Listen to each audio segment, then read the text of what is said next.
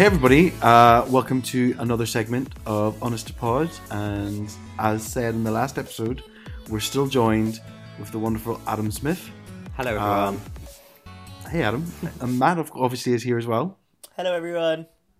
And yeah, so this is another segment. So we've done two of movies with Matt. We've done two Agony Ashes, which means this next one is another wonderful top five. So because we want to keep the segment nice and quick, we are. I'm not going to give my top five. So this is top five uh, between Matt and Adam. yes. So shakedown. as I mentioned, exactly, this is going to be exciting. Uh, the last time we did RuPaul Drag Queens, and I won that one.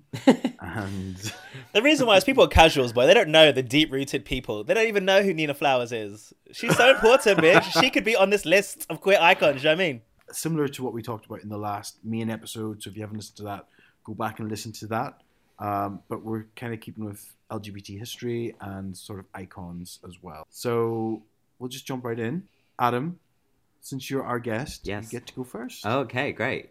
So my first LGBTQ plus icon is Karl Heinrich Ulrich, who was a lawyer in Germany, and in 1867 he stood up in front of an audience of his peers at a conference of other lawyers and politicians and judges, and said basically words to the effect of, "I'm gay, and the law needs to be changed to make people like me free." And uh, the audience was quite surprised by that intervention. And I think it was probably one of the first times that a person publicly came out in the sort of modern, like Western uh, liberal idea of that of of a person declaring their their sexual uh, identity, and uh, and it paved the way for so many other things. So Karl Heinrich Ulrich. He's someone I learned of recently when doing a little research. Yeah. Ah, unbelievable. All right. I was going to go with one at the start, but I've just changed my mind now. So I'm nervous. So the first one I'm going to choose is someone who I just learned about in this research called Barbara Gittings. Oh, Yeah, yes. the mother of the LGBT. I should have went later. Ugh. Uh, of LGBT civil rights movement. Before Stonewall, Gittings organized the New York chapter of the Daughters of it's either B- Bilitis or Bilitis, DAB they put, um, and helped organize the first gay rights protest at the White House and the State Department, and organized the five annual reminders at Independence Hall from 1965 to 1969. Um, she and Frank Ka- Kameny led the efforts that resulted in homosexuality being removed from the American Psychiatric Association's list of mental disorders. And I feel like that's a massive deal because the fact that we were told we were crazy based on our inclination is exceptional. She did that. Yeah. So she was born in Austria Yeah. and then moved to Philadelphia at a young age. And it was legend has it that she would hitchhike to New York at the weekends dressed in male drag. Barbara Gittings. She's super cool. Awesome, awesome, awesome. Adam, let's go back to you. What's your number two? My number two is Lisa Power, who is one of the contributors to the Logbooks podcast, the podcast that I make. And she is also one of the co founders of Stonewall. And she also was a very early volunteer at Switchboard, the helpline, which is still going today, started in 1974. And she is just this amazing force of nature. I mean, how can you be otherwise when your last name is literally power. She is. Uh, she describes herself on the podcast as as a dyke who's been around for donkey's years. She has done so much for our community. She has been long been deeply embedded in um, initially gay and lesbian politics and now LGBTQ plus politics. Uh, and policy. Uh, she ran ILGA, the International Lesbian and Gay Association. For years, she worked there. She has she worked for the Terence Higgins Trust in the UK and um, she's just an absolute force of nature and a truly wonderful person. Uh, and she's a Trekkie like me, so uh, yeah, Lisa Power. Go on, Lisa. Well, that's the first thing. So when we were talking about Adam about the topics and subjects, he was like, um, "Can we do like sci-fi queer characters or like universes?" And I was like, "No, no, no, we can't." Oh yeah, and I was just like, I don't even. What, what is it? What it? Because what, was it you said? You said you wanted. You wanted to do. What was it? Sci-fi queer. I think I said queer sci-fi universes or something. Yeah. Um, what is it? But but actually, that's that's just a whole other podcast. Clearly, like I need to find other people. That's niche. That's niche. what what is it? Because I I genuinely don't know what it is. Well, no, I just mean like science fiction universes, as in like the Star Trek universe or the Star Wars universe or the Sense8 universe, like these, you know, like worlds, sci-fi worlds, and like the queerness of like which ones are the best ones for queer characters or queer Ah. identities or queer ideas, basically. Yeah, Interesting. that was what I was. Okay. that was what I, I thought there was. of. I thought there was a whole sub branch of sci-fi that I had no clue about, and I was like, "What?" Well, the thing about sci-fi is because it's all al- allegorical, so that's why it's rich for things like this. Because you know any particular community can like read themselves into it. I guess Um, the X Men was all about that, wasn't it? So X Men is totally that, yeah, and the civil rights movement, yeah, exactly. Actually, that would have been well. There you go. There's your number one. Nailed it. um, cool, Matt. Let's go back to you. Okay, so this was originally my first choice, but I've changed it. It's, it's jumping on the hype train a little bit, but um, I'm going to go with Marsha P. Johnson. Okay. Great. Um, uh, so the trans activist and drag icon was one of the most prominent figures in the Stonewall uprising of 1969. Um, she was, uh, or they were a founding member of the Gay Liberation Front and co-founded the radical activist group Street Transvestite Action Revolutionaries, which is STAR, um, alongside a close friend Sylvia Rivera. Yeah. Um, and then there's a documentary on Netflix with the death and life of Marsha P. Johnson.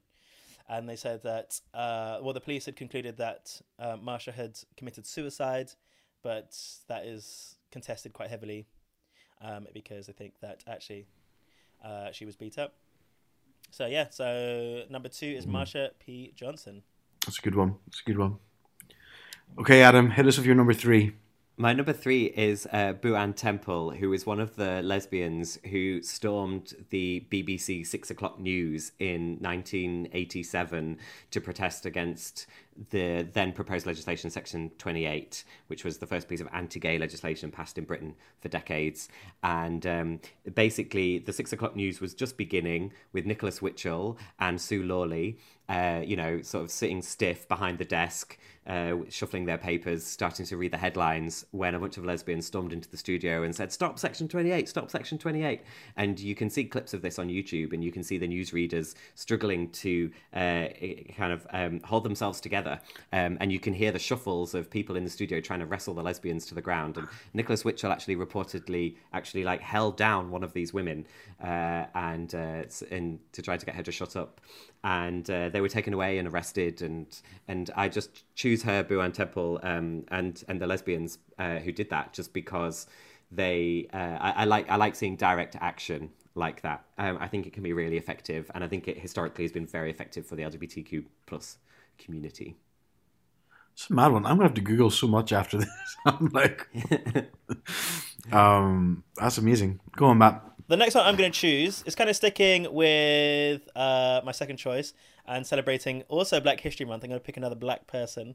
Um, so Justin Fashanu is actually my Ah, next yeah. choice. So Justin Fashanu became one of the country's most famous Premier League footballers of his time, um, and actually at the time was transferred for the highest fee ever for a uh, black football player, which at the time was the first million pound transfer. He came out once he had finished playing um, in 1990, but then suffered loads of abuse at the time and actually uh, committed suicide in 1998 when he was accused um, of sexual assault by an American 17 year old. Um, but I think at the time, and even, that's one of the only stories I actually knew at the time, even as a youngster, of a young black person coming out. So that was quite interesting for me just to remember. So yeah, Justin Fashanu is my number three, y'all. Mm, that's a good one too. That's a good one. Okay, Adam, let's go. Number four. My number four is SpongeBob SquarePants. Next question. Absolute queer icon. Um, he is just so full of love and um, and just so full of potential and um, always misunderstood by those around him. And uh, but it, but he's he's just such a wonderful. I was going to say person, but he's a sponge. sponge. And uh, and I think that the other reason why I'm choosing him is because um, he sort of represents a kind of fictional character um, that is that has that's long been very very very important for uh, LGBTQ plus people, which is a character that you can read yourself into. Uh, um, his sexuality is um, not not disclosed. It's not part of the storylines of SpongeBob SquarePants uh, or SpongeBob SquarePants the musical or the movies. But we can all read ourselves into him. We can read our sexualities into him, and I think that that's just such a powerful thing that fictional characters can do. Um, that uh, that that give they give us the space uh, to to see ourselves in them and uh, to to queer the way that we look at things and the way that we look at characters and the way that we look at people. So SpongeBob SquarePants. I did not know he was a Legend. He was queer. I did. I did not know either. um, okay, Matt. Let's see. What's what's your number four? Okay, so number four is Magnus Hirschfeld. So Magnus Hirschfeld, the father of transgenderism.